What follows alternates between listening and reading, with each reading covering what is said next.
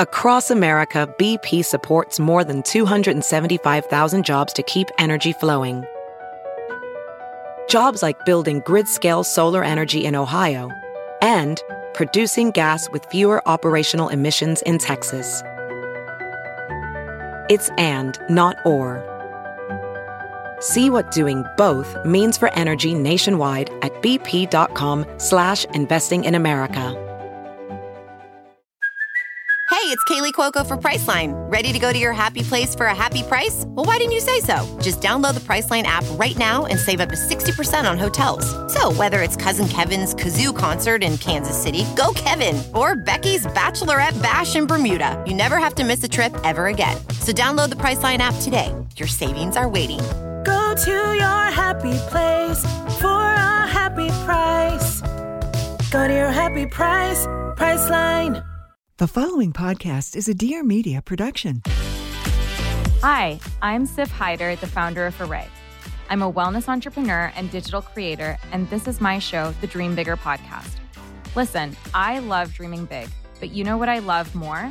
Actually having the resources to make those big dreams happen. And hey, dreams can sometimes be private jets, but other times they can look a little something like having the best skin of your damn life, or starting a successful business, or delving into spirituality. So, on this podcast, I chat with experts and thought leaders from different fields about their tips and tricks on doing exactly that. So, let's get right into it.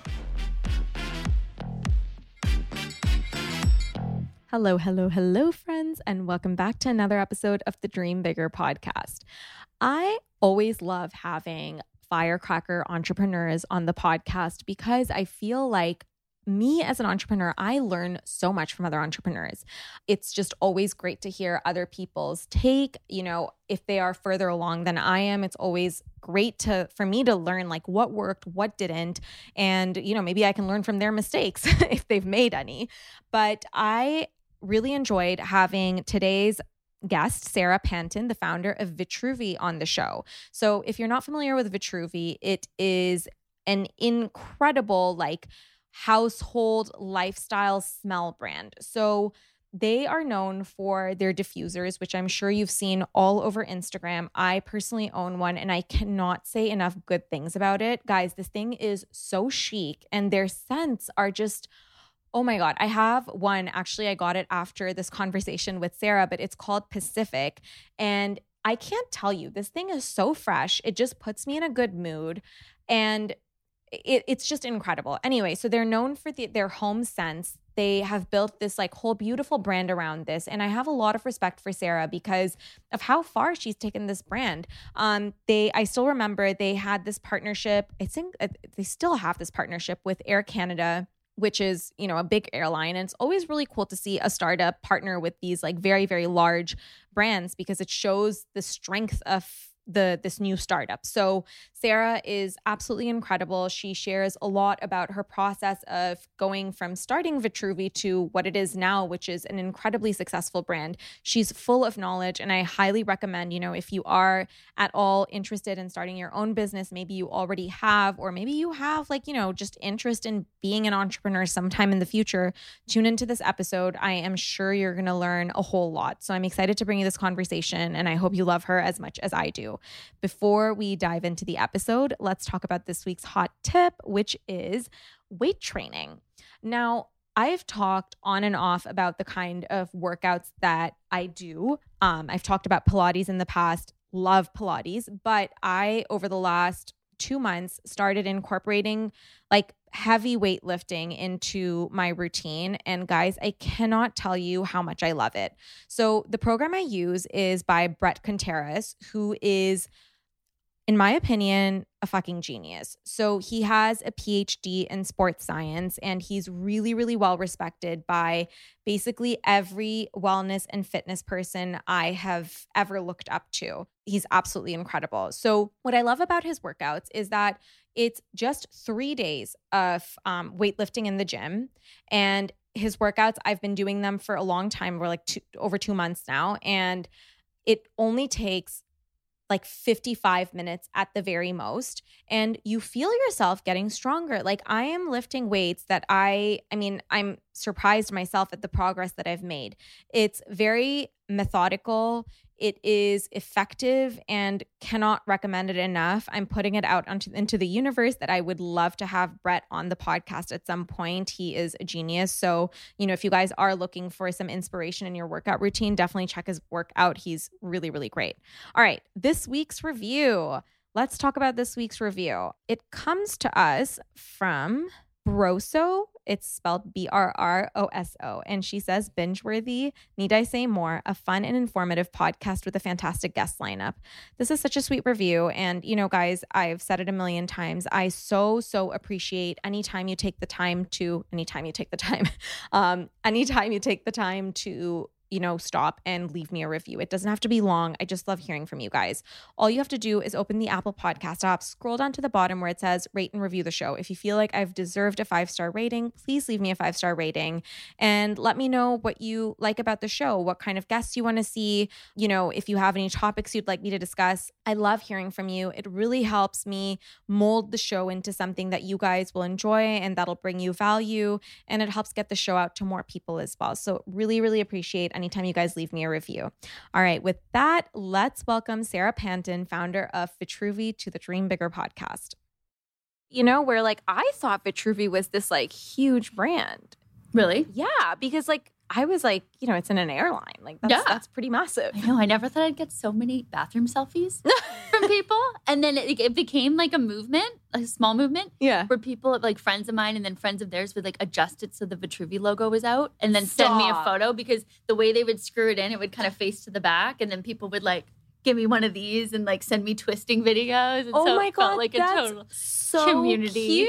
Yeah, 'cause they- Oh, friends of friends. So that's so it was nice. like flight AC five five four has a straight soap. I was like, yeah, awesome, winning. I've like seen it over and over again, and I'm like, yeah, Air Canada, Yeah, like support yeah. a Canadian brand, like a cool one too, not just like random. It was so fun to design that. Yeah, we had no idea if we would get it mm-hmm. because we were still, I think we were still in my brother's apartment as an office at that point. No way. Yeah. Wait, what year was this? How many years in? Okay, so Or, I'm like, really bad with years, but I think we officially started in 2015 Uh-huh. when it, it was a Tumblr account. Right. What? Yeah, the whole company started as a Tumblr account. Oh my god. Okay. Yeah. Okay, so uh, I have to dive into the Tumblr thing, but Yeah. like the Air Canada thing. So when did that come up, come about? I'm gonna say that was maybe a year and a half or two years in. Sara, that's insane. It was. It was nuts. They reached out to us, and I remember it was really just me and Sean, my brother, and a handful of people that we were working with, like our team, some of which that are still with us. And we threw our, our hat in the ring and had no idea. And I remember thinking, I don't know if the company will still be around because this is like a four year partnership. And we were still finding our footing as a business. And so it was like, well, here goes nothing. Wow. Okay, We so were shocked. we are in talks with an airline right now. They reached out to us, so I'm just like, when I saw like like Vitruvi was always like the brand that I looked up to, and I was like, if they can do it, I can do it Well, too. truly, truly, if we can do it, you can do it too. Well, now Yeah. that I hear it was like only a year and a half in, like who the hell knows? Like Yeah. that's really exciting. So tell me about the fact that you started as a Tumblr account. That's crazy. Yeah, so the business started, it was truly a passion project. Like I think people maybe overuse that word, but it was something I did with my brother on evenings and weekends. Mhm. I always love learning about different places Mm-hmm. and cultures. I grew up in a really small town on an island in Canada Mm-hmm. and didn't travel as a child. Um, wasn't exposed to business at all growing up. Yeah. But I had a really big curiosity and I understood that I was a very small person in the world and that a lot of people have different lived experience than I Mhm. did. And I was curious about that. A lot of the schooling I did was in anthropology and medical anthropology and like was fascinated by what I could learn from different people and places. Mm-hmm. So I started this Tumblr account called Well World. And I would start my little videos with Well World and then like record and then interview anyone that would give me time about how they spent their day and what living naturally meant to them. Oh my gosh, that's Mhm. really fascinating. So it didn't even necessarily start off as like an essential oils type No, thing. not it at was all. like a- Storytelling and learning from people. Wow. Mhm. Okay. And so like who were the kinds of people that you did interview? The weirdest people I could find. like the weird, like the most interesting people that I could find from a plethora of you know lived experiences and places. And so one was an artist one was someone that had started like a really large tech company. And i was curious about what their morning routine was. So it was really just like a place to interview people about their wellness practices and why they chose maybe certain rituals they had but also like what the importance of living naturally and surrounding themselves with products and uh, a lifestyle that supported their best self think I've like always been really fascinated by the concept of potential. So that was basically the through line, like wellness Mhm. practices and things like that. That is so cool. And so when did it evolve into more essential oils? Like why even the interest? Like where did that come from? So the essential oil piece started after doing all these interviews and doing my degree in global health was learning about different botanicals. And so that was really the the through line. It was, oh, this is so neat how different cultures are using different plants and botanicals and Mm. then looking at an industry that was still very toxic led, which is the air care industry and home scenting, and saying, hey, could I learn about the way these plants have been used traditionally? And in doing so, help people live naturally and take up space and create routine around aroma in a way that has been done traditionally and make it new. And in doing so, disrupt a really toxic old industry. That's really fascinating. Mhm. So you studied global health. Mhm. Where did this interest in like natural things come from? Because global health and like tell me if I'm wrong, but like was it more so like like allopathic medicine or was it just more so like studying the health kind of practices of what was happening in the world? Mhm. So the subsection of global health that I was most interested was immunology and infectious disease, Mm, which is okay. like not the cutest, but it was the most geared towards developing countries or places that still had a tie to more traditional practices. Mm, okay. And then I, so that was sort of the interest that I had. And a lot of my courses were in medical anthropology as well. So, like learning about different places and practices and how our environment affects our well being. So, that was what I studied academically. But I grew up in a really small town with mom and dad that were really interested in living naturally, kind of before their time, before organic was a thing, and my mom would make yogurt. And so I credit them for kind of starting a conversation around being conscious of what was on my body. I wasn't allowed to wear the traditional makeup that my friends were wearing at a young age. Mhm. And we had natural cleaning products in our house before they worked very well. So, I think it's really cool because I was having this discussion with my father in law, and he's Indian, and he was saying that so many of these like traditional practices that have existed for so long, even those cultures that it comes from, they've like lost touch with them, like Ayurveda, for example. Like if you look at the middle class slash like upper class in India, most of them are actually going to allopathic doctors as Mm. opposed to kind of like looking into their tradition. And so he was saying that a lot of it is because it was passed down generation to generation through like words and practices that are just happening in the household and we Mhm. like lost a lot of it so i think it's really cool that your parents had that and kind of instilled it in you early on mhm. yeah, I, I, I'm really grateful to them. And they still live in the same house that we grew up with. And grow their own food and, you Oh know, yeah, have beautiful vegetable gardens and apples. And it's a pretty neat place to grow up. that is Yeah. really cool and so your brother was also interested in all of this as Mhm. well Yeah. amazing and so then how did you like was he working on the tumblr account with you He was, so we had the Tumblr account and then he built our very first website. okay Yeah. And that it kind of grew from there. It's what we would do in evenings together and in weekends. And so we were cute. playing with like creating different products and blending things in our kitchen. And and then it just sort of evolved from from there. I never thought this would be what I was doing. Yeah, I Yeah. bet. I mean, I think that a lot of good businesses start out just by like like from that, you know, not with the intention of necessarily going full time with it or mm-hmm. anything, but seeing like there's like you want to create something and then it kind of becomes something. Yeah. And not even being able to do it at full full time to start. I think like in talking about people, if you know, we're kind of talking about what it means to build a business. I've talked to a lot of different groups and women, especially on how when do you know to turn your passion project into a business? Mm-hmm. And I sort of think, I mean, my my opinion is it sort of always needs to be, Mm-hmm. but I had three jobs for the first three years of the business Yeah. and didn't didn't pull a paycheck from it. And if you don't have the grit and the energy to do it, as you probably know, at two in the morning in your first year, it's that's not going to go away in your seventh year.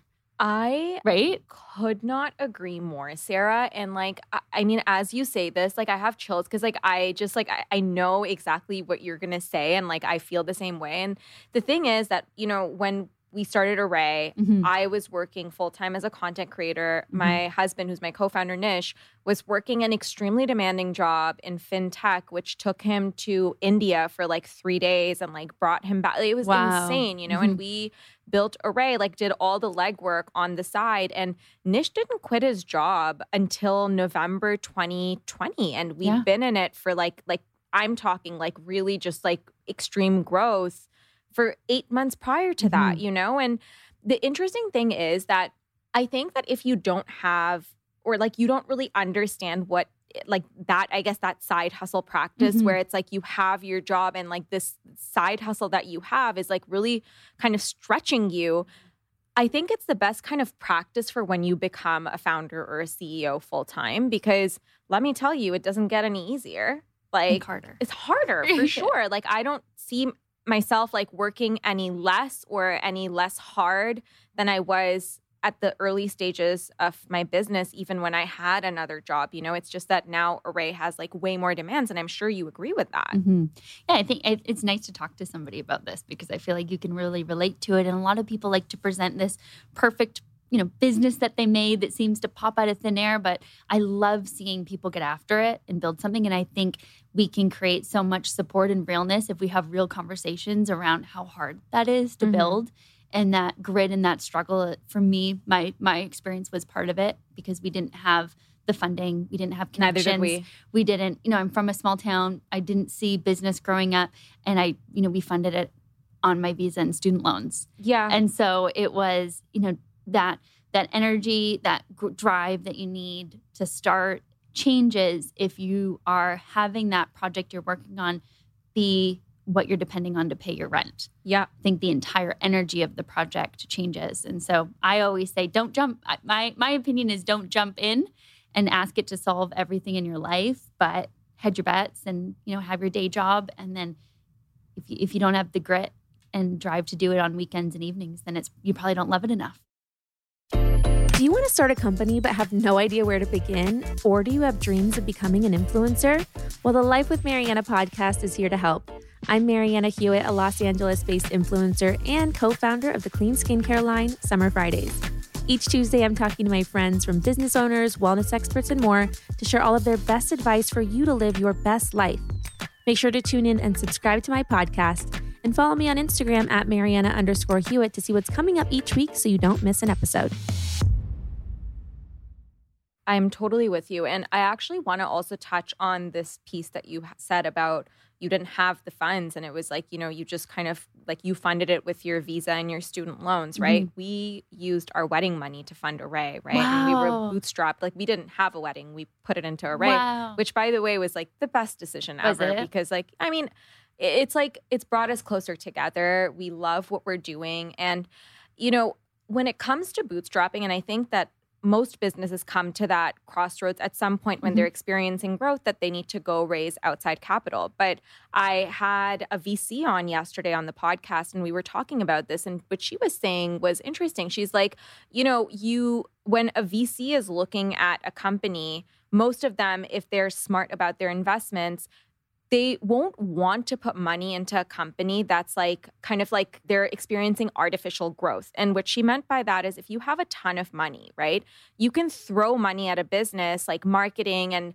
digital ads and just like acquire customers, right? But like, how are they sticking around? Like, how are you building community? And I think you really do that when you are having to be scrappy and you don't have the money to like throw throw around to build that community. It's Mhm. not artificial. It's like real, real market fit, you know? Yeah.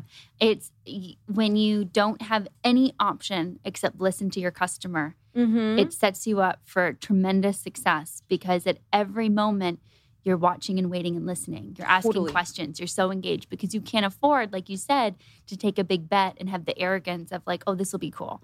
So I, I'm grateful for as stressful and as many stomach aches that Sean and I have had and still have, and nights that we don't sleep. It instilled in us an entirely customer centric business yeah. that is ingrained in our nervous system as a company because it was always listening, watching, being curious, never just taking a compliment, always asking someone with their product what they would want different. And a lot of our features and our products are dinner conversations I've had with people where I'm like, Mhm. but if you could change one thing, like what would it be? And a ton of features from our our products have been built from those conversations. I think it's really important to stay curious and speak to your customers. Like, I think that it's the only way you build a really lasting, impactful business. And I mean, I'm truly honored to have a product in someone's home. Oh my God. Like, right? Like, that's- Oh my God. Our customers are so cool. Mm-hmm. They're so cool and so kind, and they're so intentional about the way they live. So for me, it's like, wow, you made a choice. You chose us. I'm so honored to be in your living room, or I'm so honored our product is beside your bed. And yeah, I, I say the same thing. Like anytime someone like DMs me or sends me like an email, I'm like, uh, this is like the honor of my life to be integrated into your wellness routine. Like Mhm. it, I mean, it's just crazy, you know, to think that like something that you built, actually people use it and they they care for it and it's making their lives better. Mhm. And I want to communicate with those people, you know. it is. It really comes down. Simplicity is just listening to people, right? I think Yeah. authentic listening is such a important human trait A hundred percent. So, Sara, I actually want to ask you, like, as we're talking about the side hustle Mm-hmm. turned kind of full time, what was that point for you that you actually decided to go full time with Vitruvi? Like, do you remember that, like, you were like, this is it, like, time to go? I think it was gradual. Mhm. And, and so it was, I would say, probably three and a half, three and a half years into the business. We probably had maybe seven employees, seven to 10 employees when I worked on it completely full time. Really? Yeah. So, you had hired like this whole team before you went full time on Yeah. it? Yeah. Yeah. And paid all of them before I took a, a paycheck. And I was working for a company actually based out of Europe. So I could work early in the morning and evening for them and then be at the office all day. That is really interesting. Yeah. I mean, it was the same, like, like in the same as in we never took a paycheck. Like, it's, it's only been for our employees until like, I would say last month. Yeah. Really. It's a huge milestone. it's a huge milestone but that's really interesting that you you did that for three and a half years like Mhm. that is Sean as well. long sean as well Yeah. oh my god Mhm. so how were you delegating tasks because i'm sure you guys were not able to take on everything on your own right Yeah, I think building a team, regardless of you know if we were doing things on the side as well, we were present and and there for the team and functioning in our normal leadership roles Mhm. as COO and CEO. And then it really has just been collaborative working with the team and having people own their areas and grow them and having a vision that everyone's working towards. And then that has just I don't know about you, but it's kind of evolved every year for us. yeah absolutely Yeah. who was your first hire Our Oh. first hire was our second hire is still with the company. Our first hire was just a, an amazing person that we knew through a friend that came to help us. And our second hire now runs our affiliate program wow and our customer experience team. And She's been with the business for almost five years. Yeah. wow that's a long time so how did you decide who you wanted to hire and at what point? Because i know that you know hiring is an interesting thing right? If you wait too long it can kill the business and if you hire too fast then it leads to bloat. So like what was that point for you that you were like no i need to hire and like how did you decide who your first hire was even going to be? Hmm I've had this conversation with so many people that Uh-huh. are starting a business, and I think your your viewers or listeners are usually building something. yeah. right? And so two two ways to answer the question. Mhm. one i think the people that build your business for the first two years are different than the people that need to build it five years later. Yeah. And that there can definitely be the same person but what's required of them is different. At the beginning it's just around motivating people to spend time and taking a giant risk with you. So it's people that you know i packed orders with people and brought Yeah. them to the post office every day at three o'clock. And just people that are excited about building something and have the grit and drive they need to be motivated by community. They have to have a high risk tolerance and uh, be okay with ambiguity because at the beginning of every business there aren't answers Mhm. right? And we're just sort of moving in a direction. And, and then i would say the people in the same vein at the very beginning need to just be motivated by the purpose and the mission and not necessarily the success. To answer it more directly in a product centric business i found in my experience in some of the companies i've worked with sales first sales heals all mm-hmm. so usually a founder-led business or something like you, you or I, we have a pretty good grasp on marketing and Mhm. like who our consumer is in those areas. But just having the product move is the first unlock of growth. Mhm. Um, and so that's always the, the first the first area that I hire into and the, what I would you know suggest a lot of people So energy into. Were you primarily direct to consumer or like did you focus heavily on retail when you were like when you were born, I guess? Like when we focused heavily on retail and boutique business Ah, because one we didn't have the cash to pay to play in digital and the landscape i mean has even changed so much in the last year that it's it's hard for anyone i think right now. So it was built the foundation of our business was built on our boutique and wholesale businesses. Mm, so i had a printout that i still have in a, in a folder today of all the stores our dream stores that we wanted to be in and every day i would just cold call 50 of them wow. and highlight it. And it was just like a numbers game of getting into those stores. A lot of those stores ended up positioning us for larger retailers who looked to those stores for trend setting. And a lot of our customer were the store owners of those boutiques. So women owned boutiques that were trend setting where people go to discover products or buy gifts for people they care about became our champions. And we have those still across North America. And then the larger retailers, say the Sephora's and the Goops and the Nordstroms, looked to those trend setting stores. And I could probably name 10 of them that were the most influential in the growth of the business Yeah, in the actually, what years. were they? One of them is a, a store that's still in New York called Cap Beauty. Oh yeah, they're Yeah. like really it. So I was living in New York for three months and was walking through the West Village, and there was a store covered in paper that said something along the lines of like wellness store opening soon. And there was a phone number, and I called them, and it was the one of the founders, and they were renting a basement across the street. And I brought my first samples to them that had paper labels that disintegrated because you shouldn't put paper around an oil product. But that was one of my first learnings and sold them on this concept. And so we launched in the store when they launched. And then they got a ton of press. And that was one of those key retailers for us. That is really smart and I think a good lesson for people who are looking to get into retail. And like I, I completely agree with you by the way. I don't think that, you know, you can go knocking on Sephora's door as like a nobody. I think you actually need to do that legwork and kind of learn. Exactly. Yeah. And learn and build those relationships with the store owners and get feedback and figure out what products are. Yeah. Yeah. So that's how it started. It was very organic and small. And but- I think it's like it's actually like very sound advice because you know we are in like a few stores right like Mhm. like more boutique and it's really interesting because like I'm I'm friendly with like some of the boutique owners right Mhm. and so if something isn't selling as well or like they notice I don't know like something has happened like they they notice like maybe the label was loose and like that's like our shipping center that like Yeah. did that right or like sorry like our our packaging people it's interesting because I hear it directly from them, you know? And so when like it's like a good kind of stepping stone if you do want to go to like bigger retailers down the Mhm. line because that has to be kind of flawless, you know? Yep. It's less forgiving. Yeah, less forgiving, and that's how you build relationships and learn. So- yeah, so. couldn't agree more. So then what happened? You got into all these little stores. What was the big store for you? And like what really like shifted things and you were like, we're really scaling now? Nordstrom. Mm. Nordstrom was a big one, um, and Anthropologie. Wow. Yeah. those are two very major Those are two major stores, and they really understood our customer. And when we were first, you know, for anyone that's launching a product, kind of went through this exercise internally where I was like, okay, who is our customer, and where does that person shop for home goods? Where do they shop for beauty? And where do they shop for like lifestyle and clothing? And how do I put our product in all of those places? Because let's face it, we're selling scent. So at some point they need to experience it and how do I make it really easy for them to see, you know, that product on a shelf or on a website that they'd seen on Instagram that they maybe want to smell. So even if you look at kind of our array of retailers now, they all weave within where do they shop for beauty, where do they shop for lifestyle, and where do they shop for kind of home.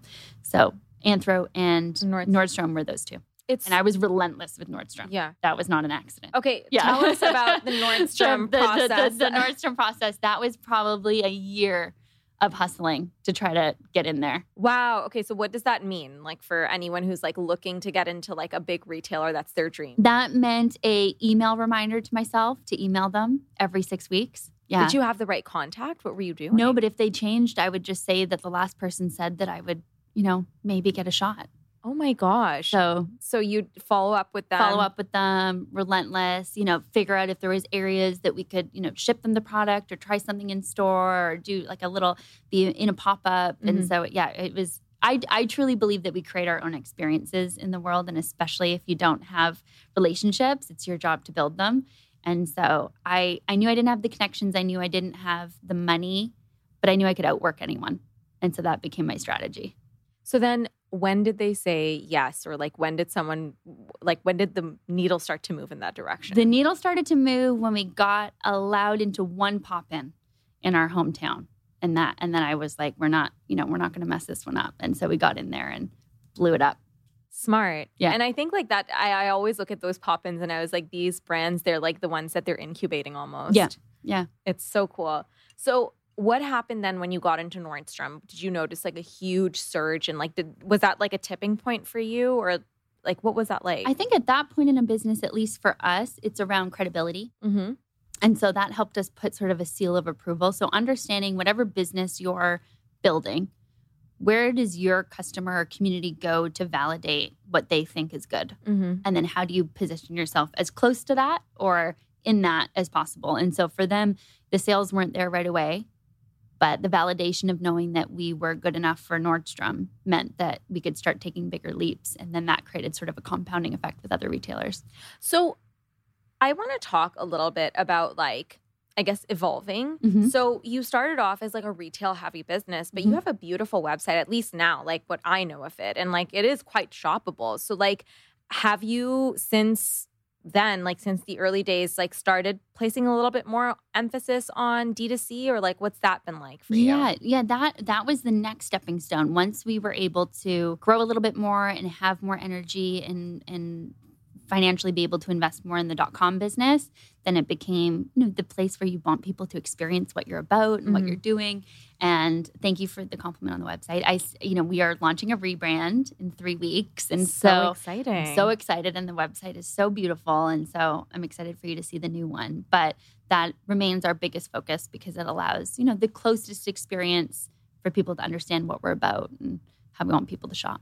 So, like, what have been some of the levers that you've pulled to kind of get people into your website and like really invested into your brand outside of just like a retail thing where like you know they go pick something up, but like really like integrate them into the Vitruvi web? into the Vitruvi web experience? It's a great question. It's something we're still working Mhm. on, to be honest. What's the reason for someone to come to your your website versus a Sephora or versus and we I believe there's sort of like cross pollination and they become mutually beneficial to each Yeah. other, but having reasons for people to get products first. So Yeah. everything launches on our dot .com experience first. We're able to hone the messaging Mm-hmm. and really use that as like a place for our retailers to look to to kind of okay how should we be messaging this product because in each of those retailers that we launched with we were the first category leader in it Oh, so i was part of the sephora accelerate program and we were the first essential oil based air care company in sephora incredible. we were the first essential oil based home scenting company in Nordstrom to the point where they didn't even know what category we went in. I remember working with my mentor in Sephora and they're like, we don't know if you're in fragrance or, you know, we might, we might start a wellness area. And I'm like, okay. So using your own web experience to help retailers know Mhm. How, how they should position you and then just slowly investing more and more in it and making it a delightful experience beyond just shopping. Mhm. And so content is what we started as, and content remains an important pillar of the brand. And we have a digital and print magazine called Natural Habitat amazing. that's all around natural living and home decor and design for you know the, the modern homemaker, you could say. And I think just having a reason beyond just shopping for to come to our website is I'm important. I'm with you. Like I think the education piece, like the whole kind of experience someone has with your website, that's the reason that they come back. So Mhm. I think it's it's very cool that you kind of have this like magazine going. That's incredible. So what are some of the marketing levers that you've pulled throughout time? Because I feel like Vitruvi is one of those brands that is so cool and I never stop seeing it. Like it's just always there and like someone's talking about it, you know? Like anytime I go on social, like I see Vitruvi like at least once a day, which is really great because you've obviously done the marketing thing right. Thank you for that. I think when you're right in it, you don't see that. And so it always, I don't know if you can probably relate as a founder. It always feels like it's there's not enough. oh my god, right? all And the so- time. I'm like uh, even even now like I was somewhere and someone came up to me. I was getting my hair done one time and the person next to me was like, "Oh, you're the founder of Arrae." I was like, "How do you know Arrae? Like you're a random person. Like you know my brand?" Like No, it's a big big shift when you start like not knowing who's ordering your dot com orders because it was just my Mhm. mom and our family. so that I remember being like, I don't know what that name is. Like that's pretty neat. someone on um, our team like slacked like our group and she's like, "Oh my god, like I know this girl." It was like a screenshot of like a Shopify order from like someone she knew and she's Yeah. like, "This is the first time like I've had someone who I know like just pop up as like a customer and like Yeah. it's not like, you know, sent she them a code or yeah, something. No, yeah. nothing. It was just like completely random. So That's yeah, really that's a very special. special moment. Yeah, That's for really sure. neat. Yeah. So what were the marketing things that you did like influencers kind of like like I guess all the different channels. Like what Mm-hmm. really worked for you? What worked for for us so if we say okay we started around 2015 Mhm. 16 say we we weren't kind of really well versed in influencer affiliate marketing. Yeah. the entire program was built from that second employee. Her name's simone. She still runs that program. She's a phenomenal human Incredible. being. She took over our customer experience inbox from me. So i was the hello at vitruvi account lead Yeah, that was niche for a very long time. Right. Yeah. Oh yeah. And so then she took that over. Our affiliate program and our influencer program was built out of our customer experience team. We never tried to build it. wow. it was all just based from our customers. And that is still the majority of those those relationships Mhm. and still how we run that area of the business. It's all funneled through our customer experience team. And we speak to every customer as if they are a brand ambassador to us and a friend of my mom's. That's our rule because you'll always get feedback from my mom. And so that's kind of how we built that program. And that has been by far beyond any marketing program is having authentically built caring relationships with our community members has has has what has built our company. I love that. Mhm. I I always like I've talked about this like a million times, but I feel like treating your customers like influencers is the most important thing you can do Mhm. because that's actually at the end of the day what they are. And like our business grew so much from word of mouth and that was because we made sure that our packaging experience was absolutely flawless and like our whole vision for how we sent out our orders was like all of our customers should have that same like customized like really like personalized experience that influencers typically get with their PR packages, you know? And so I remember early days we would do like hand print like a single Polaroid and Nish and I would write a note. Now Cool. it's like we've scaled it a little bit, but like Mhm. stuff like that, you I know, and same. it's it's so important. Mhm. And like that's what kind of sticks, you know? hmm I think that the way that I think about it is our customer is super busy.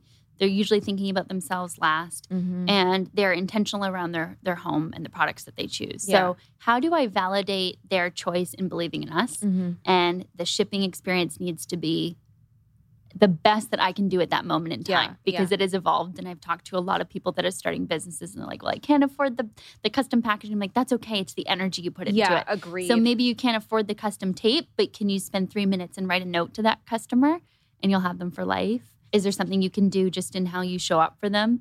And what's the experience of your brand? For us, we want people to feel inspired by surreal environments, but have real conversations, and that we uh, greet every customer on a phone call, on Instagram, in person, with an abundance amount of wor- warmth and humility.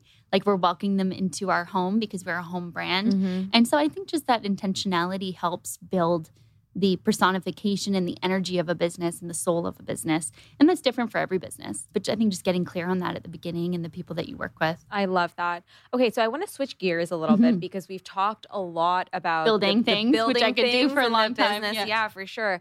But I actually want to get into the benefits of essential oils, which I Mhm. don't think we've even touched on. And here I am speaking to the founder of like a massive essential Yeah. oil business. So, what are some of the health benefits of essential oils? Mhm. The way that we think about essential oils and the reason we use that as a key ingredient in our products is it allows us to scent homes naturally without synthetic fragrances. Mhm. And so when we look at how better for you categories have evolved, it started with food, with the organic movement.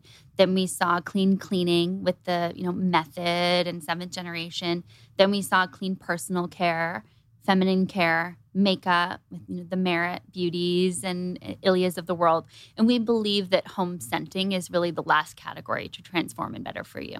So, beyond being a natural version of synthetic fragrances that we mm-hmm. know can be endocrine disruptors, that can stay on fabrics, that often give people headaches, and the Glades and the Febrezes of the world, we use essential oils twofold. One, because they are natural and they go in and out of the air and they're plant based. And we use a really high quality oil. And secondarily, that they can help the brain create sort of consistencies and routines throughout the day. So I believe in using scent strategically and helping our customer take up space and doing that naturally and really beautifully. And they allow us to create blends that are as unique as our consumer. And so my secret project is to almost create the version of personal scenting in home and that we can create these beautiful complex aromas with top notes and middle notes and base notes much like the first perfumes were built in the world Mm-hmm. um, and do it with oils and have that your bespoke home scent That's incredible. Mhm. So you said that you think that people can use essential oils strategically as Mhm. well. So like what are some of the like what, what can some of the blends do? Like in, you know, how can they make you feel? Is it like putting you in a specific headspace, a mood? Like Mhm. what are your thoughts there? So there's certain themes around essential oils that have been studied. So something like you know, most people are familiar with lavender Mm-hmm. or chamomile or eucalyptus, Mhm. and they have properties that have been shown to you know decrease your nervous system or your stress response. Or eucalyptus can help promote deep breathing, Mhm. which is why it's often used in spas, which then lowers your you know sympathetic or your parasympathetic uh, response and helps you relax.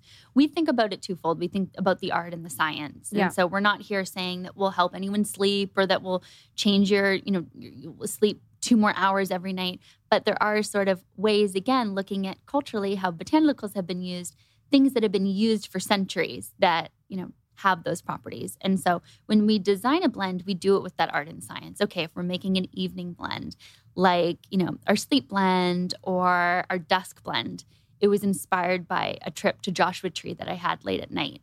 And so there's the art of what does Joshua Tree smell like in Mhm. the evening and how do we make something really you know, almost dry and bring some of the traditional scents like a lavender and a eucalyptus into that experience, but not have it entirely medicinal. Yeah. So that's feedback we get from our customers is they don't smell medicinal and there is like a we're toeing the line between experience and benefit always. Yeah, I love that. And I was reading a book on like biohacking Mhm. and the doctor who wrote it, her name's Dr. Stephanie Estima, who's also been on my podcast. What's the book called? It's called uh, The Betty Body. Oh, cool. It's she's also Canadian, by the way. Oh, But I love her because she's like a female biohacker, which is, I mean, it's interesting because More that's unique. like, yeah, and it's like, you know, it's a very male dominated space. So she Mhm. talks about how we can apply certain things to like the female body essentially. And like there's like a whole part in there that's like how we can use scent as well. And like for everything from like getting aroused to like ensuring that we're getting better sleep to like, you know, like waking up in the morning. So it's really interesting that like essential oils have been around for centuries, you know? Forever. Yeah. Forever. And like they they really do have like very specific purposes. So Mm-hmm. it's really cool that you guys are kind of doing that. I kind of think of it as scenting the stage of your life. And this is something that felt really nice to show up for our community throughout the pandemic is you can use scent to set the stage of a room Mhm. and to create presence and set an intention. Mhm. And I think it's a beautiful way to take up space in a, Yeah. in a room. And so if my living room or my dining room is becoming my office and then it's my yoga studio, I can intentionally step into that space with that intention with aroma.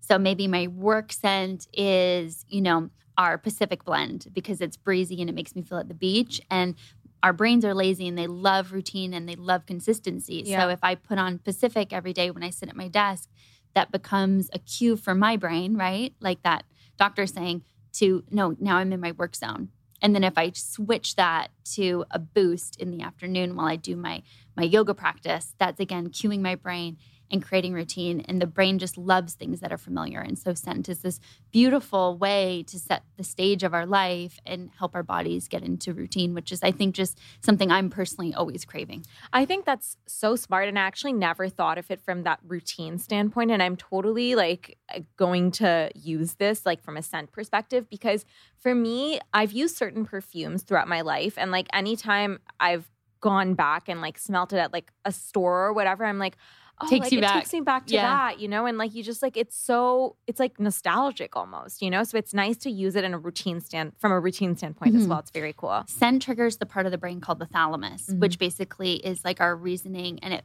bypasses how our rationale for things. It's the reason why you can smell a cologne from an old boyfriend and it kind of creates like a visceral reaction before you know why. That's what scent does. And it's I, the most powerful of the senses and it's the most underrated. And so I love this idea of being able, especially for women, to like utilize this in a way that allows us to command a room, set the stage, kind of think about how we take up space and live really intentionally, especially before bed. Yeah. That's, you know, I'm with a you. really nice time for I'm with you. So, what's your current favorite scent from the Vitruvi line? Well, okay, my very favorite scent we're actually releasing. Oh, that's exciting. So, a little sneak peek. My favorite aroma that I've been blending for the last five years, we decided to turn into a scent. So, what I've mixed at home for Oh for five years is now becoming a new blend and is releasing in three weeks. And so, yeah, I'm really excited for that and for people to experience that. oh my God. Can you share what the scent is? Sure. Yeah. Yeah, yeah. So the scent is something that I've used since the very beginning of the business and what I blend in my living room. Mhm. And it's a mix of cedarwood, which I find really grounding. I love cedarwood. and our cedarwood is just spot on. Oh so it's it's cedarwood and a beautiful bergamot, which Uh-huh. is like a citrus, which is fresh, but bergamot is what you smell in Earl Grey tea. Oh, so love. it has this comforting feeling. And then this blend has a little bit of lavender in it, a tiny bit of frankincense, and a little bit of rose That's so and so it's incredibly grounding, but the freshness of the bergamot and this beautiful femininity of rose oil, which is like very luxurious. So and then, what's the uh, situation in which you like to use it or you recommend? this is like my living room crowd pleaser blend. It's like what I use at the end of the day to ground myself when I make a tea in the evening and I put this blend on and I'm excited to just have it bottled in one one bottle and it's going to be called Legacy. and it's this idea of, you know, what is my signature scent and the signature scent of the business. And so I love that it pulls from a lot of different scent families that are all coming together to work together to create just, you know, that, you know, legacy scent. Oh my God. Okay. Well, Mhm. you've sold me on it, Yay. Sara. Like, I'm going to I'll- go I'll send you some. oh, you're Yeah. very sweet. Okay. So, before we wrap, I want to do a rapid fire round. Okay. Okay. So, first and foremost, what is your top wellness tip? Drink a ton of water, Love that. Okay. like a lot Oh, yeah. in the morning. all the time. All like in the time. morning, I'm just out there chugging my water before my coffee, Yep. and then just all day long. Like I always tell my producer Ali, I'm like, "Do you hate me because of the number of water bottles I go through every time I come to the studio?" One of those big Amazon Yeah, ones. that I- yeah, yeah, yeah. That's what you need. Drink a lot Um, of water. What is one book you think our listeners should read? Uh, a New Earth, By uh, Eckhart Tolle. ah, I've Yeah. I've not read that one. It changed my life. I read it in high school when he when Oprah brought him into his book into her book club, and I think the New Earth it talks about reframing the ego and understanding our egoic self versus like our non-egoic oh self. oh my god, And this is like very much up my alley. I'm is it okay? Right The- away. a New yeah. Earth is yeah one of my favorite books. Amazing. What is one habit that's a non-negotiable for you? Coffee in the morning. Yeah, I like that. yeah. And what is one big dream that you had that never kind of worked out? Oh, that's a good question. I feel like I've let things go. I'd have to think about that. Or like even when you were younger, for example, you thought you had one dream and then you pivoted. I mean, I thought I was going to be a doctor Ah, okay. and quit med school to finish this. So that's one dream I had, but I've since let that go Oh yeah. and pivoted. Yes, yeah. absolutely. And Mhm. you know, look what came out of it. It's, it's Yeah. a really beautiful business. Mhm. Sara, this has been wonderful. Tell everyone where they can find you. They can find us at Vitruvi, V I T R U V I, on Instagram and vitruvi.com. And then I'm Sara, Sara L. Panton on Instagram. Amazing. Yeah. Thank you so much, Sara. Thank you so much. Thank you so much for listening. If you loved the episode and feel like it brought you value, don't forget to rate the show and leave a review. It takes five seconds and really helps the show grow so I can keep bringing on awesome guests. If you want to follow me behind the scenes, you can find me on Instagram at Siff Haider. And don't forget to hit subscribe so you don't miss a thing. I drop new episodes every Tuesday, so come hang with me and shoot the shit with some really smart people, learn and unlearn, and have a lot of fun. See you next week.